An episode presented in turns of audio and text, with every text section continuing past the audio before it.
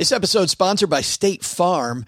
You a small business owner looking for insurance that fits your needs and budget? Well, look no further than State Farm. State Farm agents are not just insurance providers, they're also small business owners who live and work right here in your community. They understand the unique challenges of running and protecting a small business. When it comes to small business insurance, State Farm knows what it takes. Create a plan that fits your needs and your budget. State Farm agents are ready to help you choose personalized policies that truly understand your business. Insure your small business with a fellow small business owner. Talk to a State Farm agent today and get started on personalized small business insurance that fits your needs. Like a good neighbor, State Farm is there. Talk to your local agent today. Hey guys, this is Alex, or as we call him here in the basement, self-identified listener number three. And what's funny is, when I'm not stacking Benjamins, I'm usually counting gold in my Los Angeles bunker, maybe buying a new van for the missus. Sometimes I call my significant other and tell them to stop tracking the time it takes to manage our rental empire, such as in fifteen-minute increments, so that I can jet set from Hawaii to the middle U S on a budget airliner to get one hell of a deal on a new car to drive back to Vegas, just in time to tell my best friend about the trip to Vietnam that my family and I went on. Did I mention I went to Vietnam? What? Doug, Doug, get out of here. You're ruining the intro. Gotta go.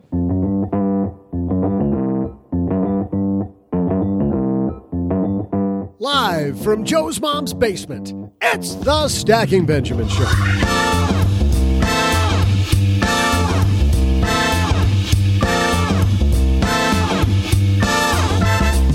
I'm Joe's mom's neighbor, Doug, and according to my crazy holiday calendar, it's National Hairball Awareness Day.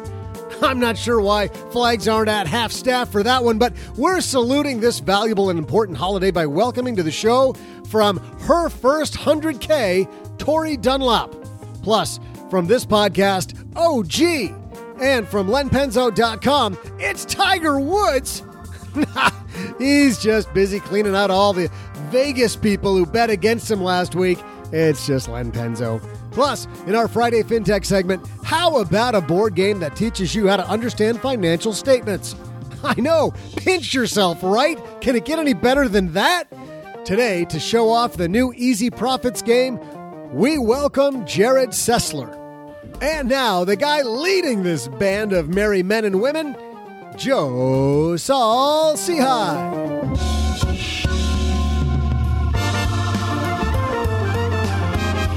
That's me. We steal financial advice from the rich. We hand it to the rest of us. Hey there, everybody. I'm Joe Saul-Sehy, Average Joe Money on Twitter. Happy Friday to you. And do we have a crazy band of people here with us today? And starting across the card table from me, it's my good buddy O G, back for another Friday. Fry yay. Fry, fry hell yay. Yeah, you got big plans this weekend besides hanging out with us for the next hour? Uh, yeah, as soon as that gets done, I will actually move on to a weekend. So, yes, so sure, big plans, always. So you're like, get with it, Skippy. Come on. Anytime you're ready to end this. I am the last barrier between you and the weekend. Speaking of barriers, the guy who's in a barrier deep below, somewhere below Los Angeles. That's nice work. It's thank you. Uh, ninja, hashtag ninja. It's uh, my good pet buddy, Len Penzo. Yep, I just painted all four walls of the bunker. Uh, time for a little change of color. Uh, we're going from dark to light. So dark on dark wasn't working too good. It was really hard to see down there. So we, we're all white now. A little more reflective. Yeah, I figured that out. Took a while, O G. You should just go with mirrors, I think. You know, makes Ooh, a place like look a bigger. Like a fun house? Well, not that many. Yeah, have have the, the ones ceilings. that like are like really, you get really skinny in one and really fat in the other. And you're like, I don't know what to do with my diet. All my mirrors right now make me look fat. So I probably need, I need to fix those. No, it's not the mirrors that do that. It's your eating habits. Easy, easy, easy. We need to keep the guy's ego intact so he keeps podcasting. I'm wondering what she's doing here from Her First one hundred thousand. We're so happy on My Dad Shortwave in Seattle, Washington. It's our good friend, Tori Dunlap. I'm so happy to be here. I need some skinny mirrors in my house. That would be very convenient.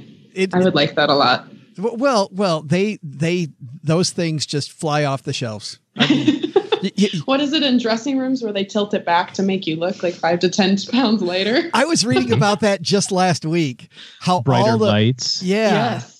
Yeah. I never, and then now they start putting little tags in the corner of women's dressing rooms that are like, you are beautiful. And I'm like, thank you. You're just trying to sell me clothes. Hey, ho- slow down, Tori. I'm trying to write all these down. What, what was that other? What was the angle? Yeah. Oh, you're an engineer. You should degree, know this. forty-two degree angle. Well, I am excited you're here. As you know, we've talked about you on uh, our sister show on Money in the Morning, but let's talk about you here. You're uh, very close to saving one hundred thousand dollars by the time you're what age? twenty-five. So the deal I've made with myself is as long as I do it the day before I turn twenty-six, it still counts.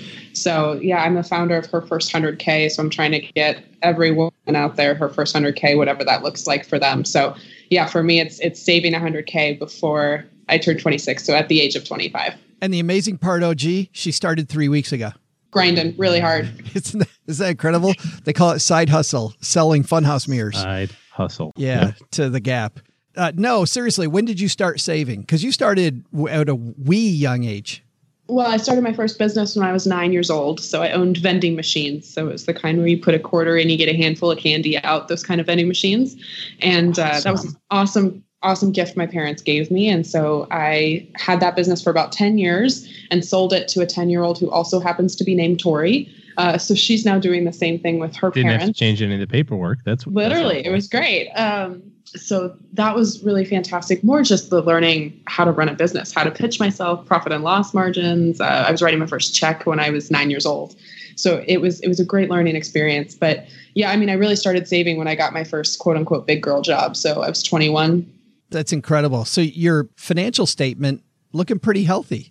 Yeah, it's looking pretty good. I mean, and there was a lot of privilege to that, too, that I'm happy to acknowledge. And I was able to graduate without student loan debt, which I know for a lot of young Americans, that is just not the reality. So I worked really hard collaboratively with my parents to make sure that financially we could do that. They didn't just like write me a check, hand it to me for fifty thousand dollars, but um, they did help me through that financially. So that's a privilege I like to acknowledge, where I wouldn't be where I am if that hadn't happened. But I also wouldn't be where I am if I didn't start investing at twenty-one and didn't, you know, save a good chunk of my income and didn't side hustle. So there was a lot of things that went into it, but I'm just really excited that I'm able to grow and start a community of women talking about money and, and able to grow their financial futures too. Well, I'm excited that you're here with us. And by the way, if you want your personal health to look as healthy as Tori's financial health looks, you might want to look at MetPro.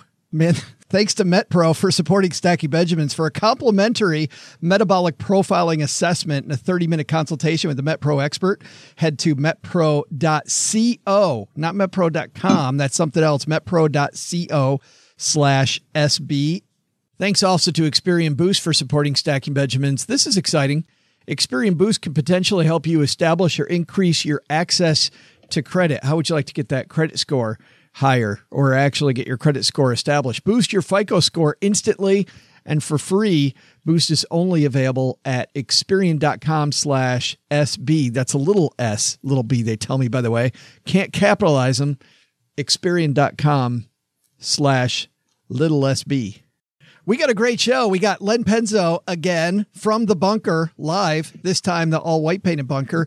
We've got O G across the card table from me. We had the amazing Tori Dunlap here. So let's get this party started. Hello, darlings.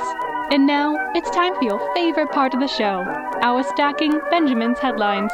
Our headline today comes to us from MarketWatch. This is written by Katie Hill. The number one thing people with F A T, and not P H A T, but F A T, savings accounts, scrip on that you likely don't. I found this interesting, Len. We'll start with you. What was the one big thing, let's just cut to the chase with this piece, that they found that people with F A T savings accounts scrimp on that other people don't? Well, to get right down to it, it's housing, believe it or not. Uh, housing expenses, they found a nine percent delta in total housing costs between what they call super savers and non-super savers. And I didn't quite catch what the super savers was, just people who are able to save a lot more than the people who aren't super savers. And uh, that is quite a bit, nine percent difference. That's between, by the way, the general house uh, cost of the house and the essential homeowner expenses. So those two together, it looks like the budget for super savers is thirty percent and it is uh, uh, what, forty-four percent? Yeah, forty-four. That's every that's that combines the two. So the nine percent is just the housing, and I believe that is just mortgage or rent. And uh, I, I don't know if they include property taxes under, you know, in, with the mortgage or not. Oh, I'm but, sure they'd. I'm sure they'd have to. That would have to yeah. be part of that. Does that surprise you? No, not at all. I mean, that's the easiest. You know, that's that's what I tell a lot of people. They they say they're struggling. One of the, the biggest chunks of savings you can do is is your cost of living in housing. Sometimes it necessitates a change of venue of where you live, moving to a lower cost of living place. I have a a cousin who actually did that, moved from was having trouble making ends meet here in Southern California, which is extremely, extremely expensive. And uh, he moved to Mississippi, and he, the guy's living like a king now. So it was yeah. the best thing he's ever done. He's been there for many years now, and uh, but it, it made all the difference in the world for him. I found that even between Detroit, which isn't known as a high rent district, and Texarkana. I mean, moving to Texarkana was amazing, the amount of money we could save on housing. Speaking of housing and high rent districts, Tori, you're in a high rent area in Seattle. Oh, my goodness. My son's there. And uh, that is not cheap. How do you keep your housing costs in check? So that's actually one of the things that I've decided I will splurge on. I do this with clients, and I, I have them assign their three money priorities, the th- three things they're willing to spend money on, the, their discretionary income. So for me, it's travel, it's food out, and it's living alone in Seattle.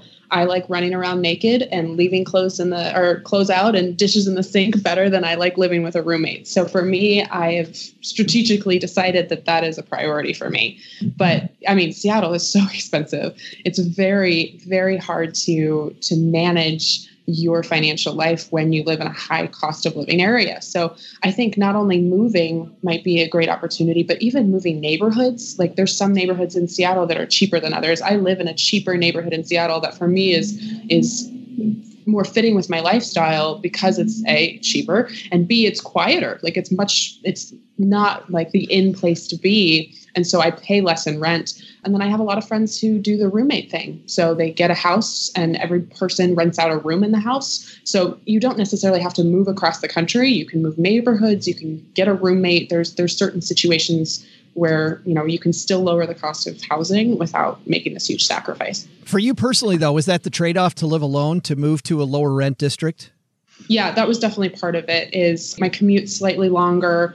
It's slightly more complicated, but I love it up there and I love living alone.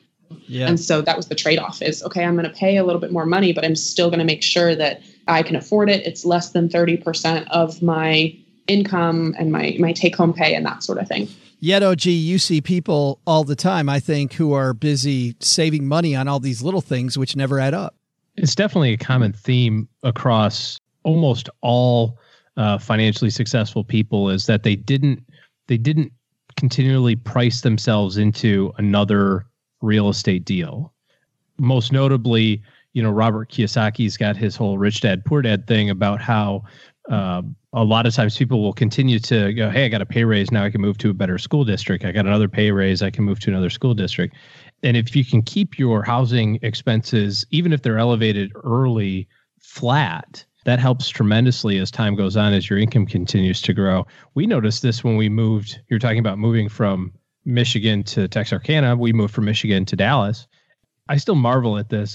Our rent expense was more than our house payment was, but it was easier to do because there was nothing else that we had to do. We didn't also have a simultaneously higher heating and cooling bill and landscaping to take care of and Uh, just regular home maintenance of trips to Home Depot every so often. So you're saying, which I found was really interesting. You're saying that your housing expense was a little more, but the this essential homeowner expenses then was zero. So yeah. because of that, the combination of the two, you were able to wipe out that.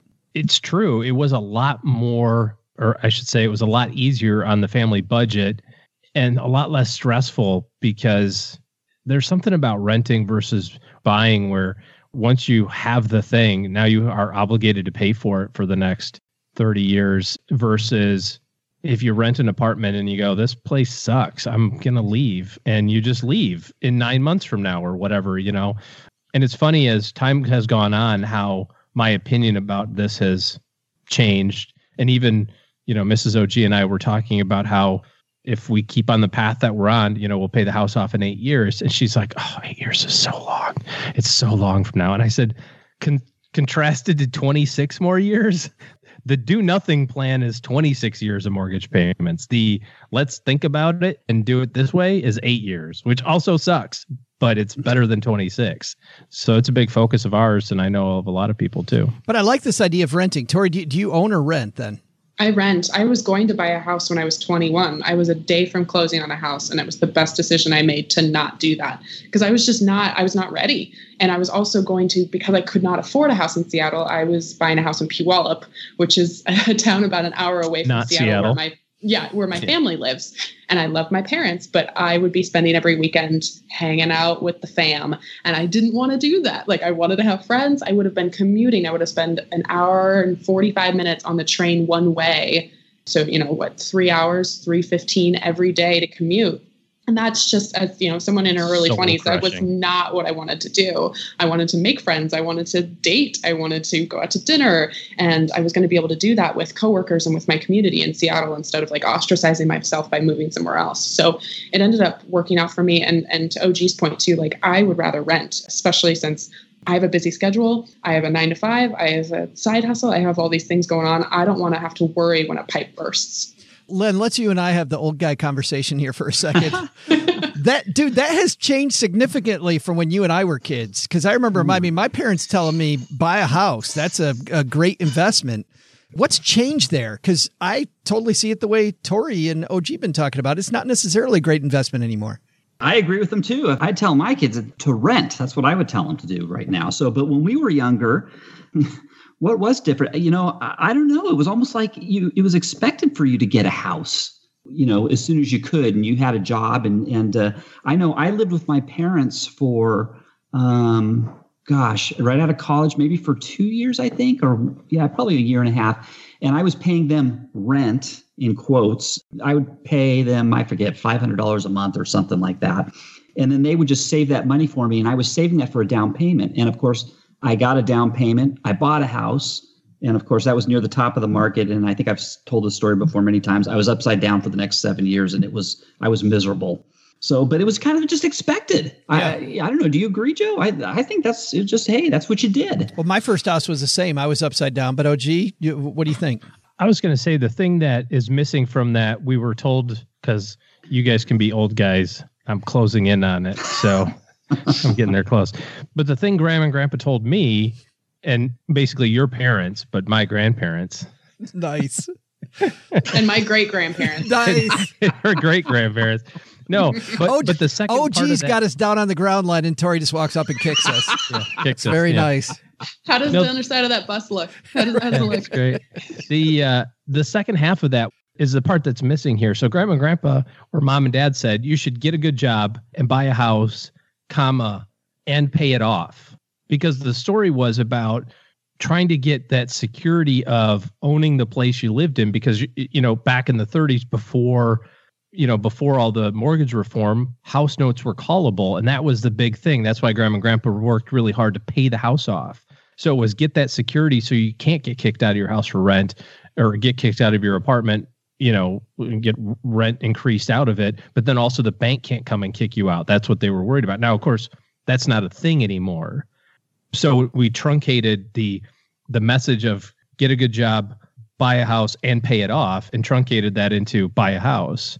And um, and that's all well and good, except just look at the behavior of everybody. It's buy a house, pay a little bit on it, refinance it, buy another house with just a little bit down, refi it to pay off the credit cards and the student loans. You know what I mean? Like, people are in this ever, ever present cycle of not making any progress. But I think part, part of that too, as you're talking, O G, I'm also thinking about something else that changed, which is that I don't think there's the expectation you're going to stay with the job for thirty years. So the ch- the chance that you're going to move, I think for Tori, is much bigger than for any of us. I mean, yeah. it, and not that you have an expectation that you're going to move on from your current work, probably like what you do, you know, like the company you're with, so. all yeah. that stuff. But, but does anybody work for the same company for thirty years anymore? Well, and I think socially too, there's a whole other conversation around people married sooner. So if you yeah. went to college, you would graduate college and you pretty much get married right out of college if you went to school. And so, uh, you know, you quote unquote settled down with your partner in this one place. And then you probably started having kids, if you did, not too long after that. I'm twenty-four. My parents were married at twenty-four. I'm I like marriage. Oh my gosh. Like I, that's not on my radar. I do have friends who are married. I actually have friends who are having kids, which is still alarming. But I, I would say, you know, statistically, the average age of marriage is, I think, like twenty-seven, twenty-nine. It might even be in their thir- early thirties. So you're settling down later. So I think people are waiting to buy houses later as well. Len's kids still find it uh, alarming that he has kids, by the way. You're right, though, about the marriage. I mean, my parents got married. My mom was eighteen. Right. And, yeah. and, and you go further back, my grandmother was fourteen, if you can believe that. Wow. fourteen married. Well, how so. many people got married right before a war? Whether right. whether you go back two or three generations to World War One or World War Two, it was a lot of like eighteen, seventeen. I don't know about fourteen. That's a little crazy. Well, and women didn't have, you know, the, the expectation for women. Yeah. But back then was, you know, you're yeah. you're married and yeah, you get married your and you job have kids. is right. Yeah. Your your job is to take care of the house, take care of your spouse, and take care of your children. So that's a whole other issue, but that I'm sure is playing a part in people waiting to purchase if they're purchasing at all. I want to uh, address two more things. One is some math that uh, when Len and I were talking earlier, we talked about a nine percent delta, and then there was fourteen percent between the two numbers. The number we were actually comparing was twenty-three percent housing expense for non-super savers and fourteen percent for super savers. By the way, non-super savers on average saving six percent, super savers saving twenty-nine percent. And by far, these housing costs that we've been talking about, the biggest, the biggest difference between the two. But one other thing I wanted to talk about when it comes to housing is that just the sizes in general, I thought found this really interesting. Katie writes, it's important to note there's plenty of room to downsize. New homes built in America today on average have a thousand more square feet than they did in the nineteen seventies, and living space per person has doubled. And though you may think you need that space, it's likely you don't. As uh, one person quoted in this piece said, I thought we missed the larger space, but we didn't. In fact, we felt more connected as a family. We have more conversations and more spontaneous interactions. I found that, O G, when I lived in the apartment above Uncle Jack's garage there for six months. Right. I mean, even though I don't want to do that again, personally, it's it, it's good. I don't want to do it again. I do think that, you know, Cheryl and I became closer during that time. I'm not going to be able to have any reasonable commentary on this section. Because I need about another thousand square feet just to be further away from my kids. Right. Isn't, isn't that isn't that weird? And I already have a lot of square feetage, have, and I need more. Have have their zone and somebody else's zone. But but yeah, you've right. seen it, Len. You've seen houses on the suburbs getting bigger and bigger. Yeah, it's ridiculous, in my opinion. And and remember now, a, a bigger house, it's not just, you know, more money for the mortgage or or even the rent, if you're going to rent it, but it's utilities costs, it's maintenance costs. That all uh, grows as well. Taxes, so it kind of comes, you know, the taxes, insurance, yep. It all compounds. So, you know, my square, my house is two thousand square feet. The house before this I had was eight hundred fifty square feet. And I will say eight hundred fifty square feet to me is a little small. A little snug. Uh, yeah, it's a little snug. But I, to me, two thousand, even a, a couple hundred feet less would be just fine. I mean, I have friends who have these humongous three thousand square foot, three thousand five hundred square foot homes, and they have rooms they never go in. It's, and then you, you have know, to furnish those rooms too, because you have to go make those cute. Yeah. So that's going to cost money too. That's so think right. about that. Yeah, yeah. And True then, that. And then, and then, and then oh, geez, like, yeah, I know that game. Yeah, sure do. But it's interesting, Tori. Do you, I mean, do you find do you find people your age attracted to this big house thing, or is the small house movement alive just in the financial geek sector where I feel no. all the time, or is it alive, alive and well everywhere, or maybe just the Pacific I think, Northwest? I think it's happening for a variety of different reasons. I think it's happening because uh, the flexibility of being able to pick up and move everywhere or anywhere. You know, the, the lower cost of living. I think it's happening for a lot of a lot of different reasons. But if I'm in Seattle, a lot of my friends are living in the city, and none of us could even think of buying a house just because housing costs. I think the average home price in Seattle is it's like seven hundred fifty thousand dollars or something absolutely crazy. Monster and number. So none of us are are even that's not even remotely on our radar. So thinking about having a big house. We're just lucky if we get a big apartment. And before we ask for your takeaways, I think one big takeaway that we have when it comes to choices, I mean, it always gives you better choices when you have a higher credit score. I agree that you don't want to have to use credit, but having the flexibility and the confidence to know that you have it. The question is, why does it seem so hard to raise your score? Well, now it won't be. Thanks to Experian, they've launched Experian Boost, a brand new way to instantly, instantly, I like that word, increase your credit scores for free. Higher credit score can help you establish and get access to the credit and preferred rates when you need them. Experian's on a mission to help boost America's credit score, which will help millions of people across the country build and get better access to credit. People across America have already raised their credit scores with Experian Boost, and you should too. For the first time ever, paying your utility and cell phone bills can instantly improve your credit score. Experian Boost works by giving you credit for the bills you're already paying through your bank account, like your water, your gas, your electric, your cable, your cell phone. Here's how it works. It gives you credit for all of those bills. So if you pay those through a checking or savings account, you can instantly raise your credit scores.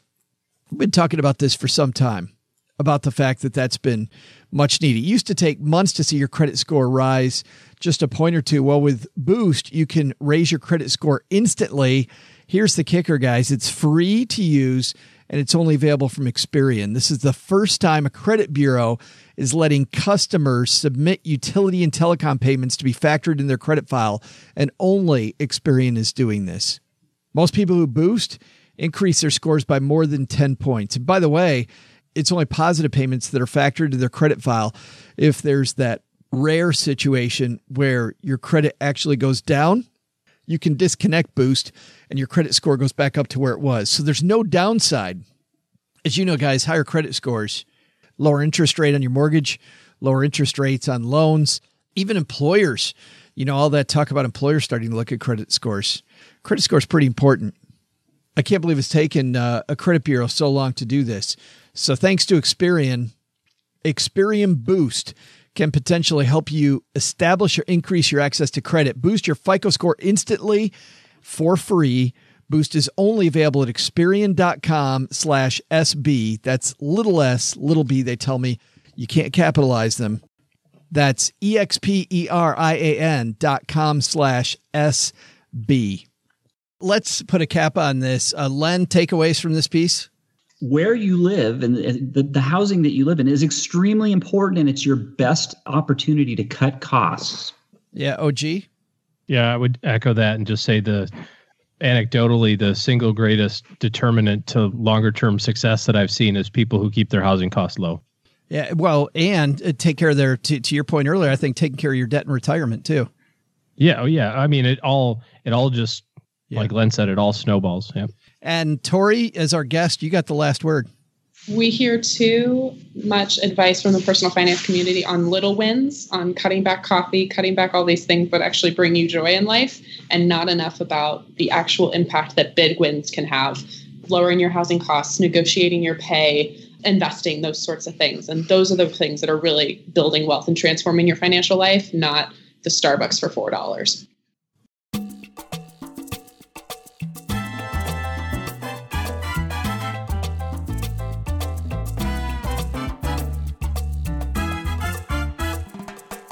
Usually at this point in the show, we have a Friday FinTech segment, but today I am absolutely thrilled because instead we are going to talk board games. And for those of you new to the show, you have no idea just how excited this makes me. Anything that talks about money and makes it easier for people to understand money is great by me, which means that even before I met him, Jared Sessler was a friend of mine.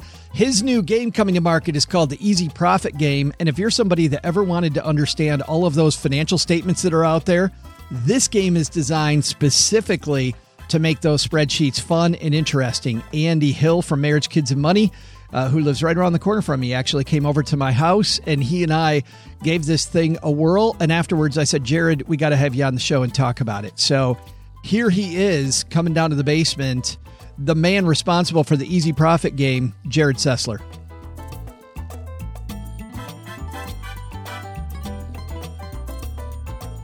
And coming down the stairs to the basement, it's our new friend, Jared Sessler. How are you, man? Good. Thanks, Joe. Thanks for having me in. Well, anytime somebody's developing a new board game, are you kidding me? Like, I, yeah. I, I can hear the eye rolls of half of our audience right now going, oh, Joe found another another board game geek. Another groupie. That's right. Well, well, let's talk about this, because your game is a lot different than any that I played. When you decided to make Easy Profits the board game, tell me about the genesis. Were you bored and decided, you know what, we need a better way to explain spreadsheets? Yeah, well, the the interesting thing about it is, is that I grew up with most everybody around me calling me weird the whole time I was a kid. And I would go home and my mom would tell me, oh, Jared, you're not weird, you're just different, which never made me feel any better, because then I would walk away thinking, well, wait a second, what, what's what's different? What? How is that any different than being weird? And so the idea that I came up with a game that is different doesn't surprise me, and probably doesn't surprise anybody that knows me. But where did it where did it come from? Because my understanding is, is that you run a company, and maybe it's mm-hmm. hard to get into the company's financials, or maybe you're sitting with your accountant one day going, I need to know how this works better. Tell me the genesis. Yeah, the truth is, is that I like to say I made it for other people, but the truth is I made it for myself, because even though I'm an engineer, mechanical manufacturing engineer, I started my own company about twenty years ago. I really didn't have a grasp on finance, which sounds crazy, right? Because what's the number one class that engineers take? We take a bunch of math classes, right? So you'd think, oh, well, business finance should be a snap for an engineer. Well, it's not, and it wasn't natural. And I didn't understand all the terminology and the forms and what they did for you and all that kind of stuff. And so I eventually figured that out. But then I I looked back on that period and I was like, this is way too complicated. There's way too much industry jargon. There's all this confusion. And I think people could be way more successful at running their business if we could make this fun.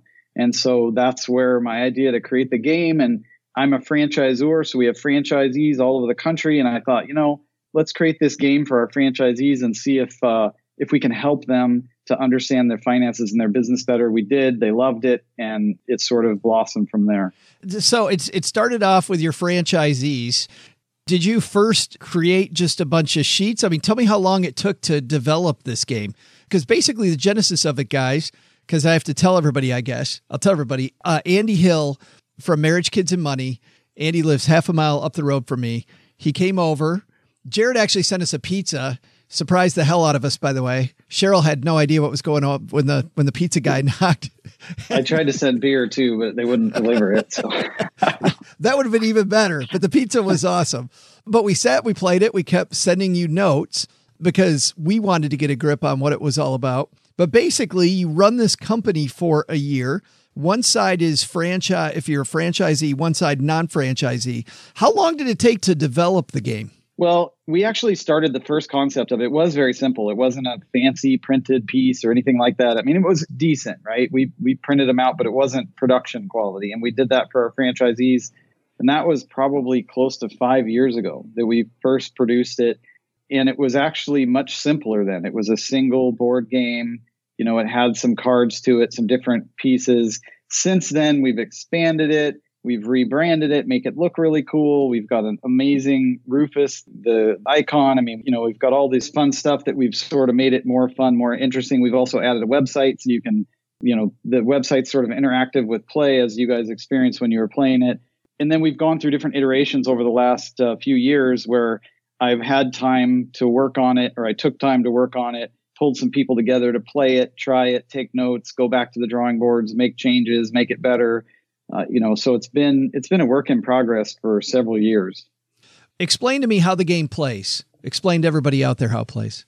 So it's really fun. As you mentioned, you're playing basically a year in business as you go. And you start with determining what your company name is. You may play by yourself with some opponents that are also playing the game, or you might play in teams of ideally two or three people, but you could even have, you know, five or six or ten people on a team if you wanted to.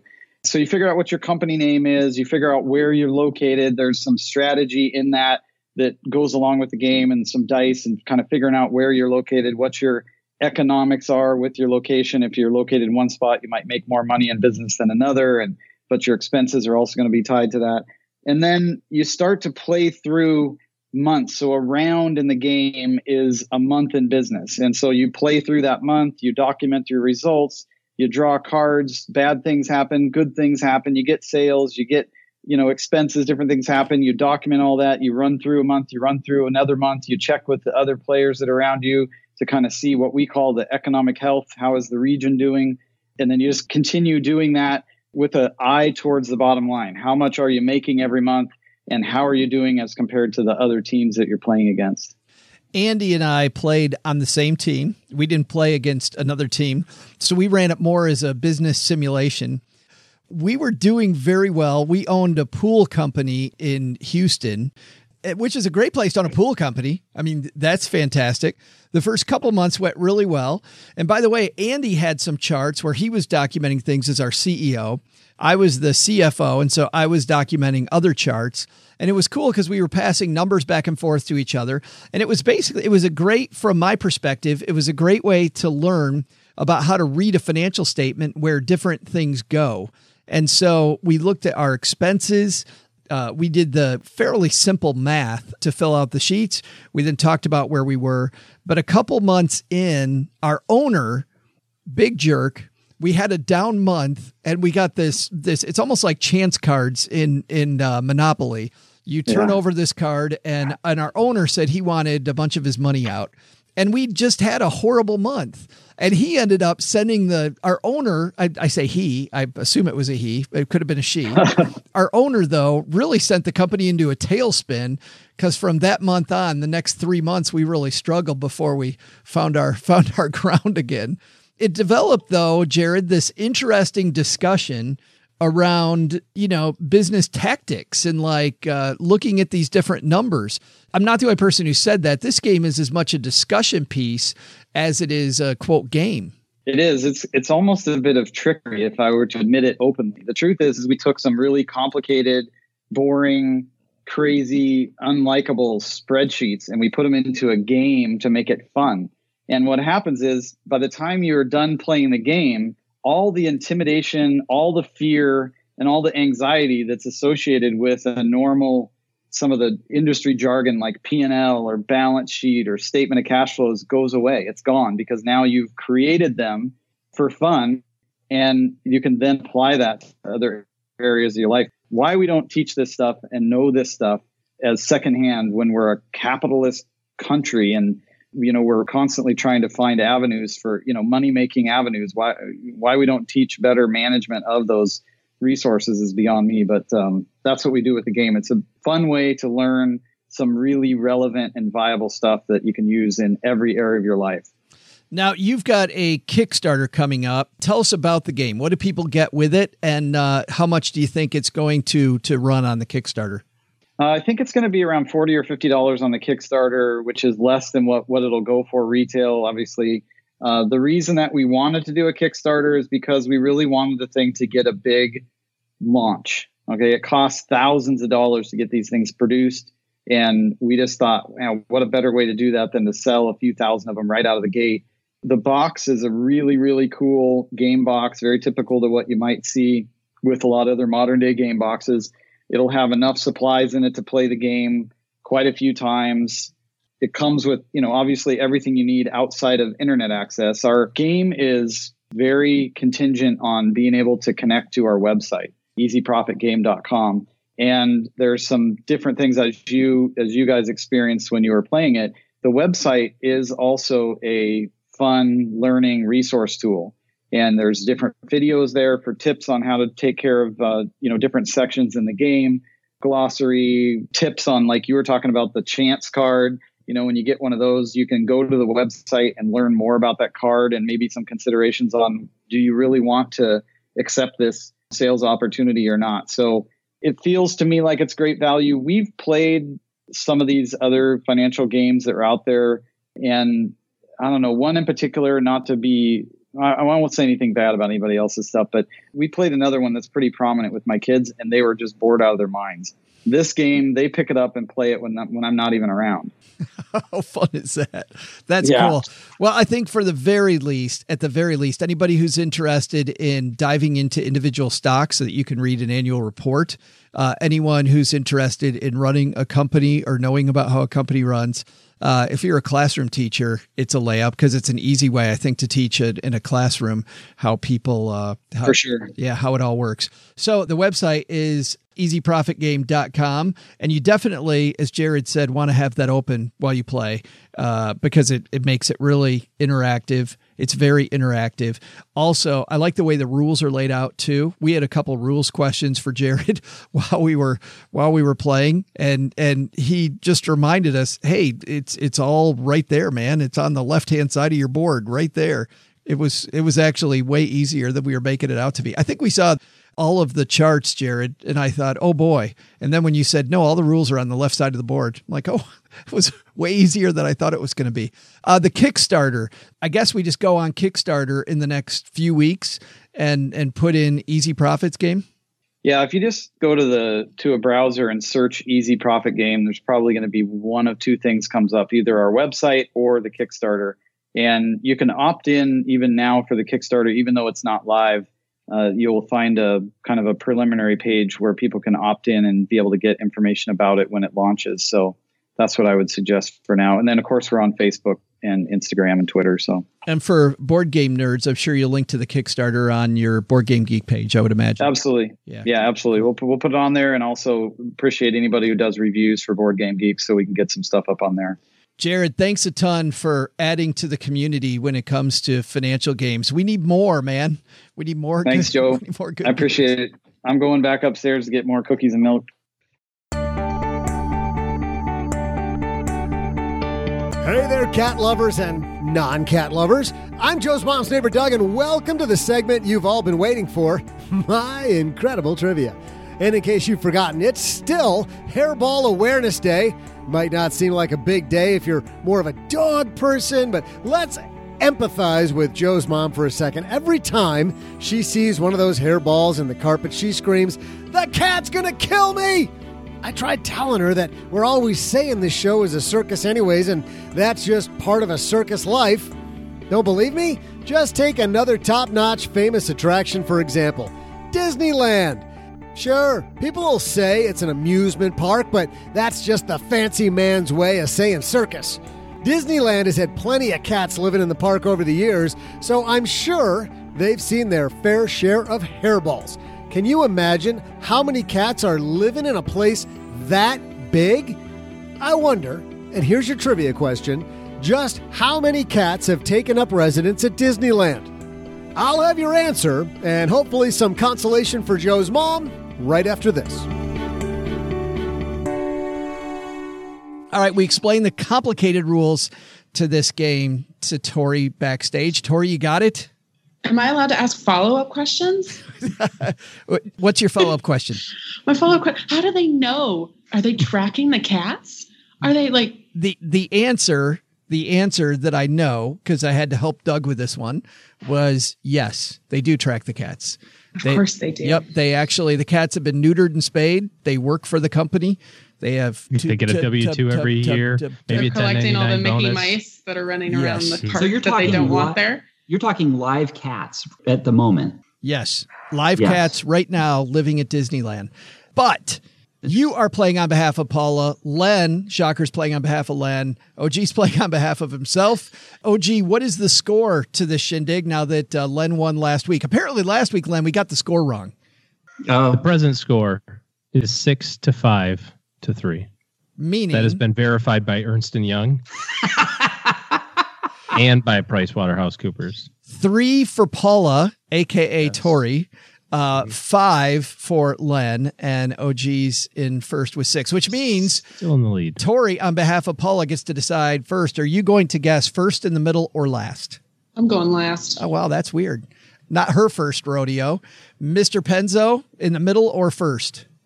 I'm going to go hmm, middle. I almost thought you were going first because you can anchor everyone else's guess because everyone else has an idea right now. That's and then true. I'm going to say my number, and it's going to totally destroy what you were thinking. O G is so. still winning, and uh, he's uh, gone first every time lately. All right, O G. So, so Disneyland, I want to clarify, Disneyland, not Disney World. Disneyland in California. California. Or include it. California Adventure in this number. So that's it, a good. It is the entire Disneyland property, which includes mm. not just California Adventure, but also downtown oh. Disney, the hotels. Parking lots and hotels. Yes. Mm. Not a lot of cats in the hotels, but maybe they have like a cat hotel where they all, do they have to shuttle in like all the other workers? They all park off site. They all, they all have to get on the bus. They probably do. They got a little briefcase as they, you know, time to go to work, sweetheart. Meow, meow, meow. All right. Number of uh, cats at Disneyland. and, by, and, and by cats, that's not some strange euphemism either. We are talking about cats. Yes. Felines. Right. Yes. Mm-hmm. Yes. Okay. I assume that there's probably, you think big cats, you think like coyotes and bobcats, and they cover some pretty good territory taking care of the bunnies in my neighborhood. So there's probably bunnies and mice they have to take care of there. I'm going to say presently there are four thousand nine hundred seventeen cats living on Disneyland property. four thousand nine hundred seventeen cats. Mister Penzo. That's interesting. Let's see. I would tackle this by saying, well, how big is the, the property? How many acres is the property? And frankly, I don't know. So I'm going to guess that that park is probably at least five. Oh, God, no. It's more. Jeez. I'll bet you that at least park, a third of an acre. At least a third. Park is got to be. It's super tiny compared to Disney World. Yeah, but it's still it pretty is. big. It is pretty big, though. I, I don't know. I, I was going to say one hundred acres. And let's say how many cats per acre? Uh, forty, mm, forty-nine point one seven. No, I don't think so. I, I think you're. I think you're way off base, O G. I think you're way off base. I'm going to say per acre. I'm going to say ten cats per acre. A hundred acres. One thousand cats. One thousand kitties for Len. All right, Tori. Forty-nine seventeen from O G. A thousand for Len. What are you thinking? My original guess was going to be sixty-five cats. So I don't think it's going to be sixty-five anymore. Um, goodness. I've been to Disneyland like six or seven times and I love it more than certain dead relatives of mine. Like it's my favorite place on earth. It is the happiest I, place on earth. That's it right. is so good. They blow Welcome home. sounds. Or not sounds, excuse me. They blow uh, scents down the main street as you're walking through. I don't know if you guys know that. Oh, yeah. I don't know They have know like that. a trademark scent. O G does that, but he's... he's That's terrible. It's a crop dusting kind of thing. um, he's he's not kidding around. Um, I'm going to say two hundred twenty-seven. two hundred twenty-seven for Tori. I'm doing one of these prices right things where I think I'm aiming low in the she hopes that I'm closer. Cat. Well, that's funny. Yeah, you could have said one. No, but I think I think it's more than that. And you guys, well, yeah, oh well. Yeah, we we shall see. But you know what? Like any self-respecting podcast, we're going to make you wait. So we'll be back in just a minute. Well, you know, if you're trying to accomplish your goals, it's going to take some energy. And if you're trying to get ahead at work, you're going to have to outlast the competition. And that gets tougher and tougher. And you know what you need? You need to be healthy so that you can stay in the game longer. As a leader, you understand that it's not just about the number of hours in a day. It's about productivity. And the same goes for health and wellness. It's not fundamentally about what you eat or how to train, although those are very important pieces. MetPro focuses on time management, working smarter, and getting together a game plan specific to your goals and specific needs. MetPro has a unique and important point of view on what true net worth actually means. Their experience helping C E Os, industry leaders, celebrities, unique challenges provides them with remarkable insight for anybody wanting to see a greater return on investment in life. And who doesn't want a greater R O I on your health? MetPro's team of experts guides you through personalized nutrition and fitness strategies and educates you about how your body responds to micro and macro adjustments to your fitness, your nutrition, your daily routine. Their proprietary science, technology, and techniques have helped thousands of executives and business leaders learn how to optimally manage their health and achieve their associated performance goals, regardless of how often they travel and how demanding their schedules are. They use this process called metabolic profiling. And I love this because I'm the engineer in me loves working from a data set and then tweaking the data set. And metabolic profiling allows MetPro to get a baseline that helps them see exactly how your body's responding. It gets a very specific set of variables. And then their experts are trained to take those results and translate them into these simple, actionable steps that you follow on what you should eat, how you should train, what your overall strategy is.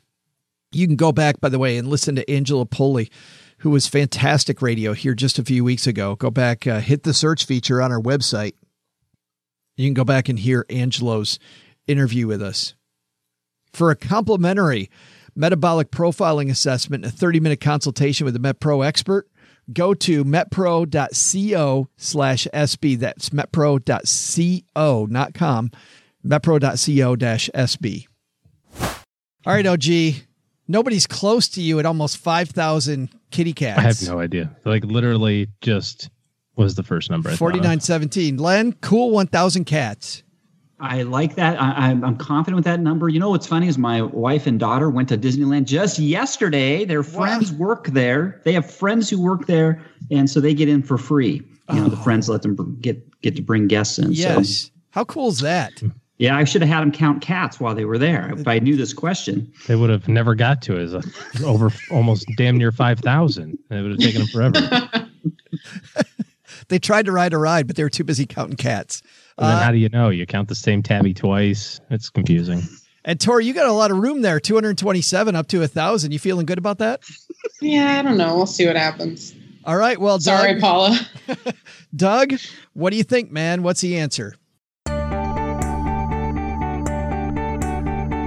Welcome back, hairballs. I'm Joe's mom's neighbor, Doug, and you're listening to the best part of the show, my trivia. Before the break, I asked you about Disney's resident cats. Did you know it was actually Walt Disney himself who found the first infestation, uh, um, uh, a residence of feral cats inside of Sleeping Beauty's castle?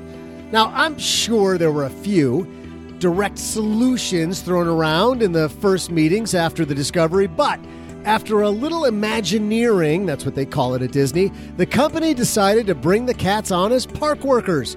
The felines would manage Disney's rodent problem. Yeah, there was a rodent problem. And the park would manage the colony's population to keep it under control. And as an added bonus, the park put out extra food for the cats in the event that they were a little too good at their job. But enough of that. Let's get back to the trivia at hand. Here was the question, how many cats are living at Disneyland? The answer, if you said two hundred feline friends, you might just be cut out for a job taking care of the park cats. See ya!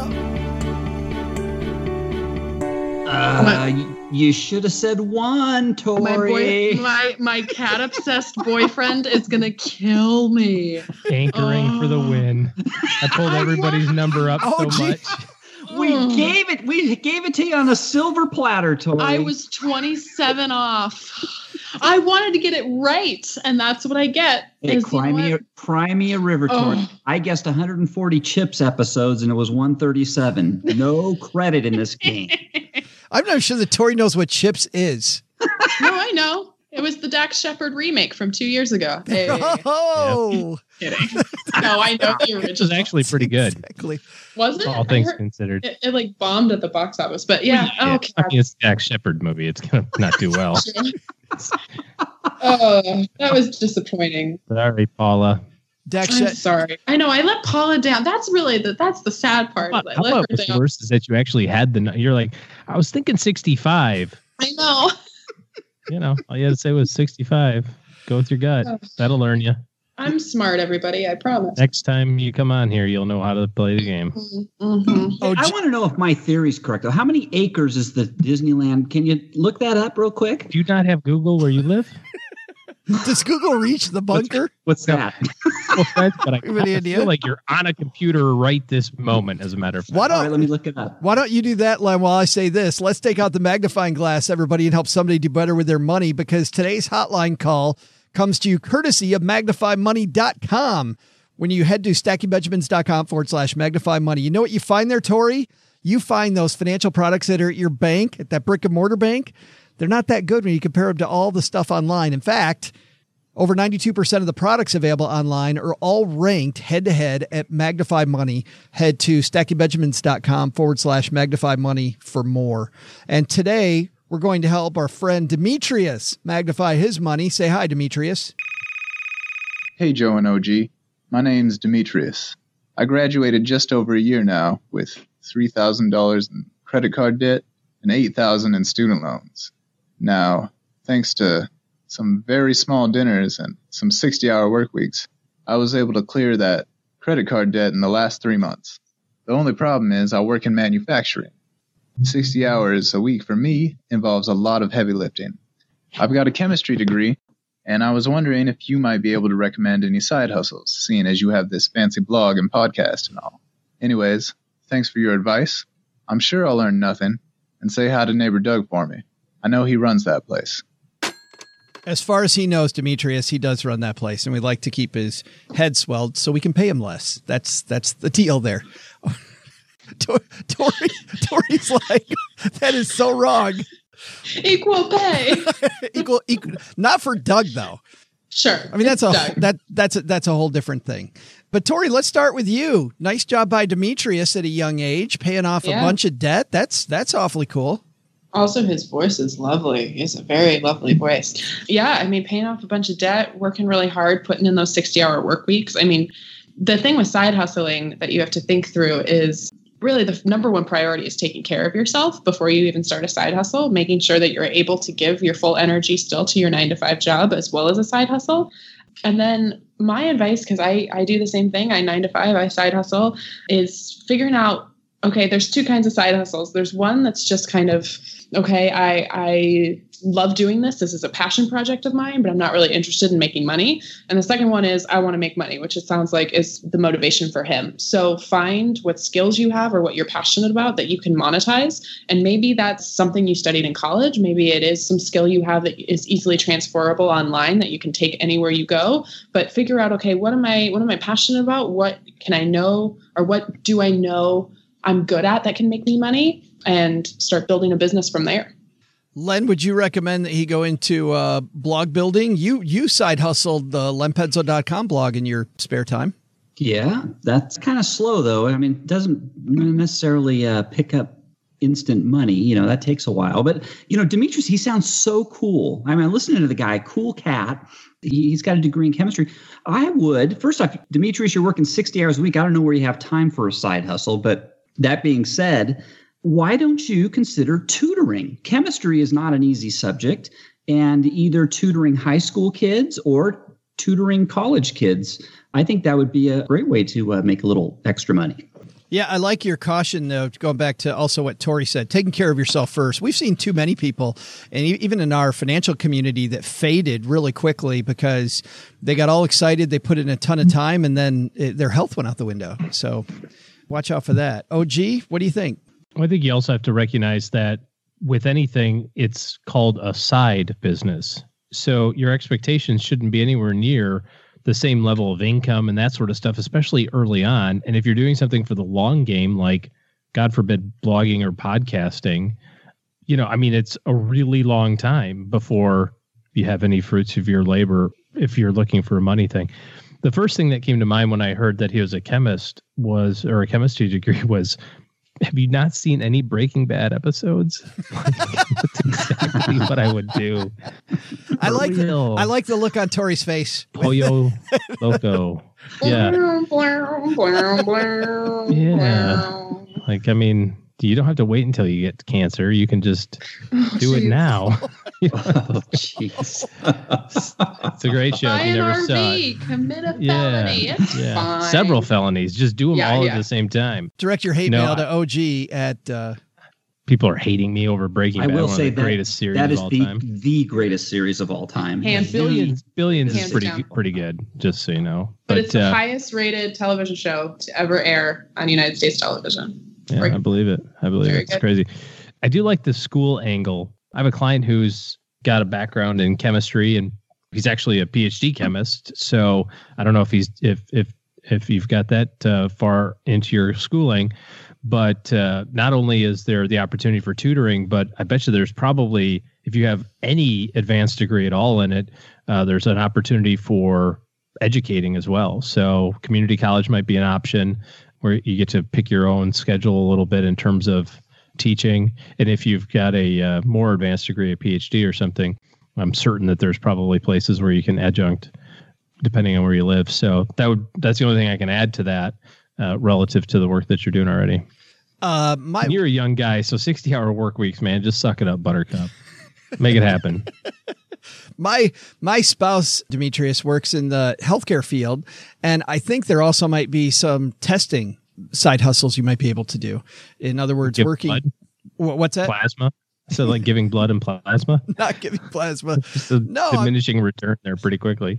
Talk about chemistry, being a part-time chemist, you know, coming in and picking up the slack for some of these testing companies. I don't oh, know. Okay. I thought you mean like you're the guinea pig. Like, sure. Yes. Try, try that on me. See what happens.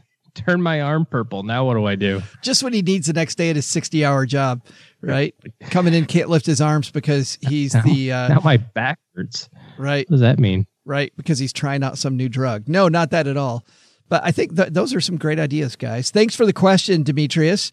Uh, by the way, congratulations on paying off all that debt in a short time. That That's amazing. Yeah. Yeah. yeah. Nice job. Fantastic. If you've got a question for the show, head to stacking benjamins dot com and you'll see at the top of the page how to interface with the show. Click that link, questions for the show, and you'll see all the ways that uh, you can be like Demetrious. That's going to do it for today, kids. What a fun time. This was a blast. Let's have our guest go last. Well, the drumroll buildup to what's going on there. But let's start, Len, with you, since last week you complained that you always have to go after Paula. Paula, Paula Tori is always like, uh, I have a cure for cancer this week on my show. And I've got... Yeah. And Len's like, I'm doing a piece on whether butterscotch ice cream is worth it. Yeah, it always happens. Just, uh, and last week was especially egregious. Paula had all these fantastic uh, guests, and then uh, you know I have to talk about you know something uh, you know eight stupid ways to uh, you know I don't know whatever. But uh, yeah, so thank you, Joe, for letting me go first. Absolutely, and not uh, having to embarrass myself this week because I've got another stupid uh, uh, thing up. So I was drinking some half and half. I put in some half and half in my coffee a while back, and I looked. And I noticed that the half and half, and I'd been drinking it for a long time. I noticed that the half and half was thirty-four days past the expiration date, but it still tasted great. So that got me to do a little research, and I found out some interesting things about expiration dates and uh, is it really okay to eat certain foods past their expiration dates? And uh, a little teaser is yes, but it depends. Not so come on by uh, Len Penzo dot com and you can get all the dirty details. And because of that, now you will find Len hanging out by the Kroger dumpster every every Thursday. Or seated on the toilet. Or, one or the other. That's that's Joe's story with eating coleslaw past its yeah. expiration date. Yeah, that was not good. But it was delicious. It was, at the time it was. It hit the spot. That mayonnaise, that mayonnaise will get you. The next two mm-hmm. days were horrible. Who knew, who knew, Tori, that coleslaw sitting out for eight hours would be bad? What? What? I know, right? Unhealthy. Yeah, Don't weird. O G, what do you got uh, coming up? You probably, Len, already put this in your show or in your uh, blog, but uh, there's a great website called Still Tasty dot com. Yeah. And we have used that repeatedly, like sour cream. Yep. Expiration. Oh, it says I, you can I, use it like a month and a half later. Like, all right. It's a good good place to go. Yep. Yeah. Uh, so this weekend is my oldest son's birthday. So we are um, going to celebrate by me golfing in a golf tournament. And by making your house bigger to get away from him. Boy, you're parent of the century. Exactly. Right, and then I've got the developers coming over to add an extra wing to my... That's no. your putting green. It's we are, so uh, bad. I, yeah, there's no room for the putting green once I put the pool in. Um, My dad has a floating putting green, and you chip on the side of the pool, and you. Oh, yeah. Oh, that's cool. Oh. Oh, you know, it's on my birthday list. um, but no, it's um, a little quiet period here. Definitely going to play a little golf this weekend. Yeah, it's nice, nice weather. It's my oldest son's birthday, and uh, we're going to celebrate actually next weekend because the party he wants to have requires a little bit more planning than a week. That's awesome. Happy birthday, oldest O G kid. Mm-hmm. He's so. a cool kid, too. Really cool kid. Nah, uh, he's he's getting a little mouthy. Oh, has he been? Yeah. Yeah, he's see, got a little. See, I don't little... I don't expect that out of him. I expect yeah. it out of your middle kid. Yeah. Your middle kid's yeah, more no, like he's you. He's twelve, right? He's twelve going on sixteen, so oh, he's yeah, yeah, yeah. you know, yeah. he's acting out a little kicking bit. Kicking in. He's there. Mm-hmm. Yep. Welcome. Welcome. Tori, thanks for joining us. Thank you so much for having me. You always have so much fun stuff going on. What's happening at Her First one hundred K? Oh, man. I actually was on a shoot all this weekend. I had a documentary film company fly out to shoot me and my story. They're, really? Uh, they're called, yeah, they're called sixty second docs. And so uh, they were in town this past weekend shooting me, running around the city, doing bar classes, which is like, I, you don't want to shoot me sweaty, but go ahead. And then interviewing about me and the mission of my company and organization. So, yeah, it was a really, really fantastic opportunity. And then uh, I'm off to Leavenworth this coming weekend, which is a Bavarian village about two hours outside of Seattle. So I'm going to eat some bratwurst. That that's that's what I, I thought, say, too. That's a, no. That's like, we immediately like, time, time served. Like now you just got to start the clock for the two-year sentence. No, no, I was, I'm very excited. I was about I'm to say, excited. I was about to say, Steve, you got to cut this whole episode. yeah. yeah, they finally caught up with me. That's why we're yeah. orange to the show here. I'm, I'm going down. Yep, I'm, I'm go going down. Some, uh, some gingerbread and uh, stuff my face with some gingerbread. And then, yeah, Her First one hundred K is going swimmingly. So I just, I love, love building the brand and love connecting with new women. And just so thankful that y'all had me on today. So thank you very much. Well, it's awesome what you're doing. And uh, we'll link to Her First one hundred K on our show notes page at stacking benjamins dot com for people walking the dog or on their commute. That's going to do it. Uh, Doug, take it from here, man. What should we have learned today? So what did we learn today? First, take some advice from Tori and our roundtable. Focus less on clipping coupons and more on minimizing your huge costs like housing. By knowing your priorities and spending less money where others spend tons, you could become a super saver yourself. Second, struggling with a financial concept? Find a board game? Just like people hoping to know more about financial statements should play Jared's new Easy Profits game, maybe you should gamify whatever it is you're struggling to learn. But the big lesson? Here on National Hairball Day, we're excited about... oh, oh, that's gross. Special thanks to Tori Dunlap for hanging out with us today. You'll find Tori at her first one hundred k dot com. Thanks also to Jared Sessler for stopping by. Find his Easy Profits game at easy profits game dot com and... watch for the Kickstarter campaign coming soon. And special thanks to Len Penzo from len penzo dot com.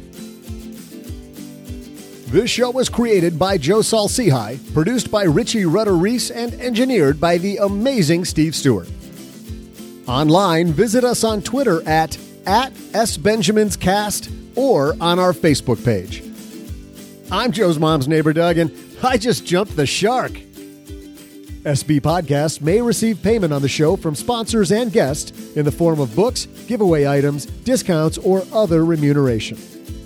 There's no way you would take advice from these dorks, but like Joe's mom always says, don't take advice from people you don't know. This show is for entertainment purposes only, and before making any financial moves, consult with a real financial advisor.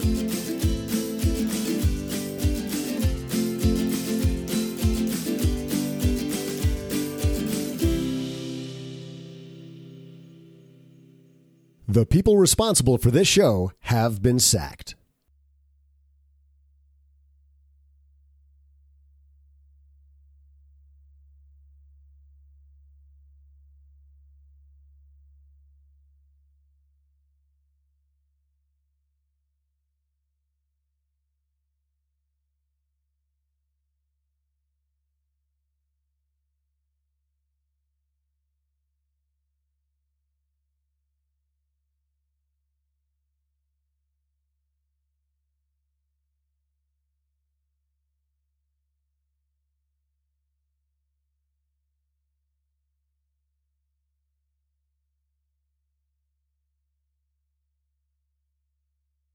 Welcome to the after show. Tori, this is the part of the show that doesn't exist. What happens here stays here, just so you know. We don't we don't talk about this. Somebody the other day on on Twitter uh, spoke about a segment that we had. Uh, Phil, I know Phil listens to us while he's running. I'm going to try to make Phil stop running here for a second. Stop it, Phil. You got to you got to stop bringing up after show material, or uh, we have to have a talk. Uh, this piece came to us by way of our friend Lacey Langford, who is so funny. She referenced it on her social media page. This was on Fox News. Chaos at the Walmart as woman performs karate, son exposes himself, dog steals food, police say. Isn't that just your average day at, at a Walmart? Uh, chaos descends on a Wisconsin Walmart store Wednesday night, uh, descended on a Wisconsin Walmart store Wednesday night after a karate-performing mother, her naked son, and their belligerent dog shoplifted and ran amok in the store. The Eau Claire, is, is, is that an Eau Claire? Eau Claire? I would say, yeah, Eau Claire. The Eau Claire mm-hmm. Police Department said on social media that the officers responded to a call that a woman, Lisa Smith, forty-six, and her dog, Bo, shoplifted items from the store. The woman's son, twenty-six-year-old Benny Van, was causing chaos in the store as well. Police learned Smith came into the shop with Bo unleashed, with the dog immediately running off toward customers while the woman was pulling apart displays in the store and placing them in her cart. After being told to leave the store, the woman began showing off her karate moves in the parking lot to fend off police officers. The dog tried to flee the crime scene, albeit unsuccessfully, with a box of Jiffy cornbread muffin mix in his mouth. After a brief fight with the officer, Smith was arrested. As a last-ditch attempt, she tried to kick a window out of the police car. Her raucous son, meanwhile, was getting fully naked and began exposing himself to other customers at the store. He then tried to cover himself with new clothes from the store without intending to pay for them, police said.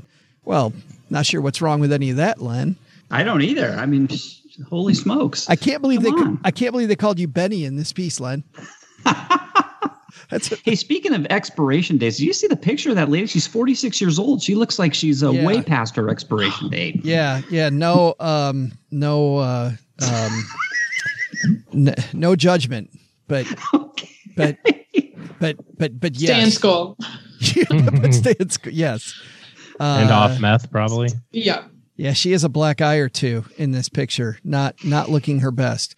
We have all seen some. I thought this would be a good jumping off point for a fun discussion. We've all seen some crazy stuff happen that you're not not sure what the heck's going on, or maybe there's been weird stuff that's happened around you in your town, whatever. I thought maybe we could talk about some of this stuff. Tori, any wild and crazy Seattle things? You're out someplace and somebody just does something completely off the wall?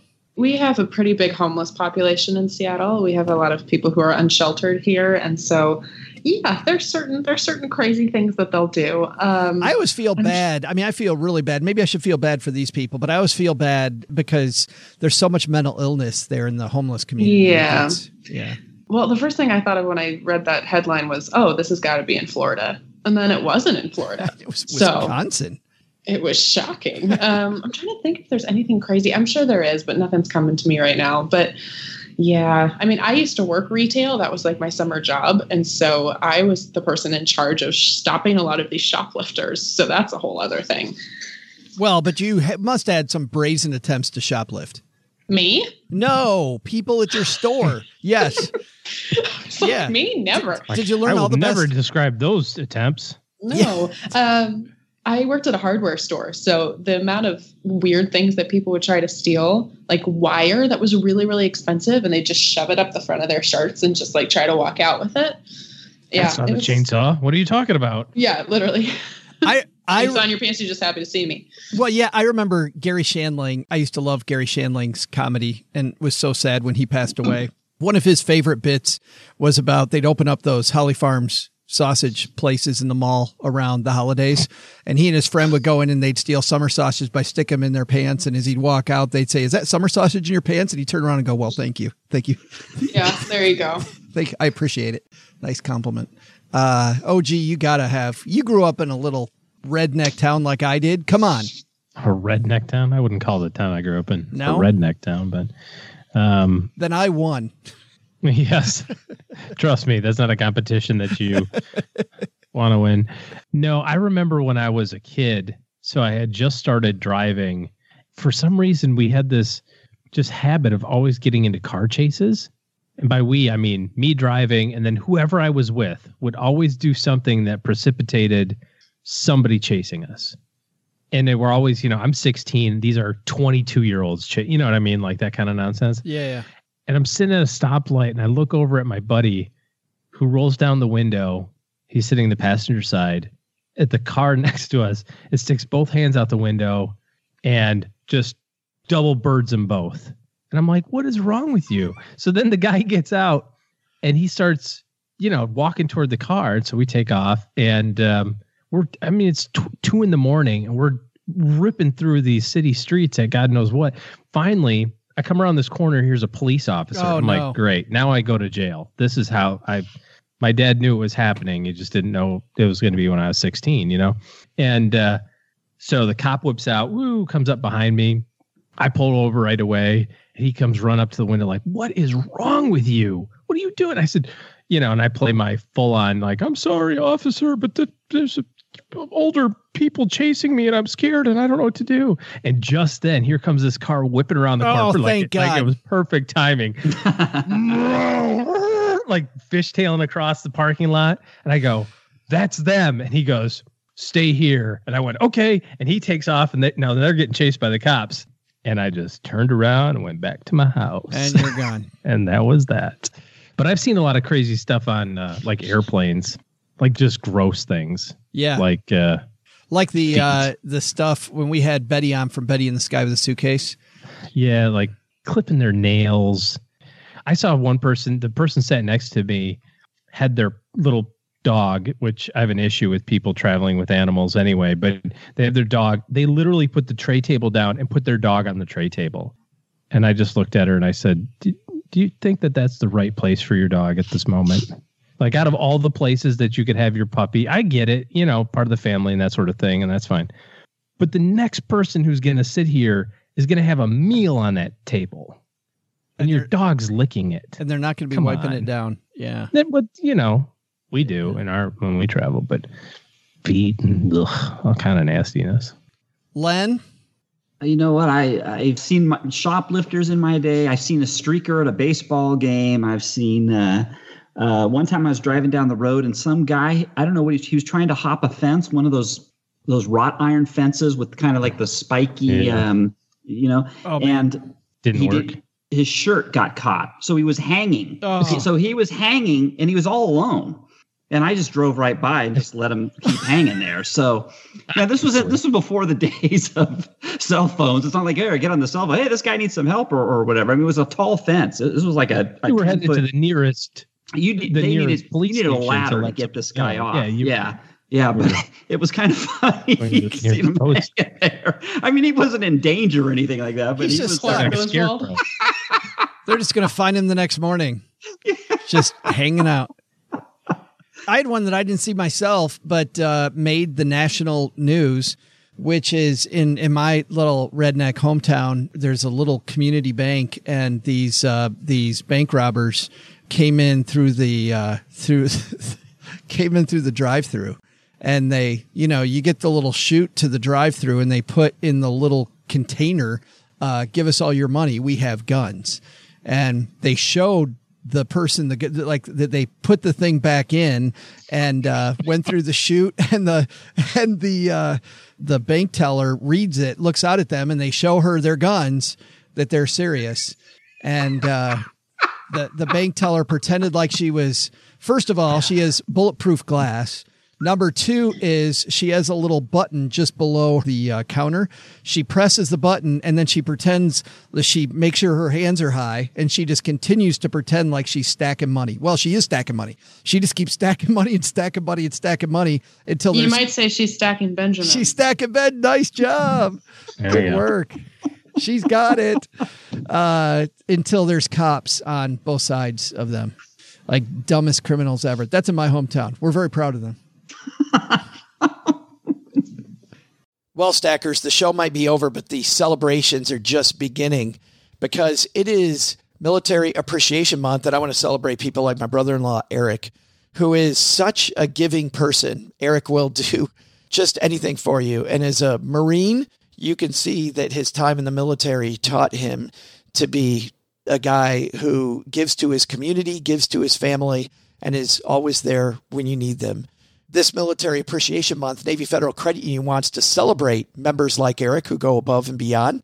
Navy Federal offers member-only exclusive rates, discounts, and tools to empower their members and help them reach their goals. Navy Federal's employees are part of the community they serve. Many of them are military family members, reservists, or veterans, and all branches of the military, veterans, D O D employees, and their families are eligible for Navy Federal membership. In fact, there are so many resources on the Navy Federal website, resources like Best Cities After Service to help veterans transition to civilian life and Best Careers for Military Spouses to support military families.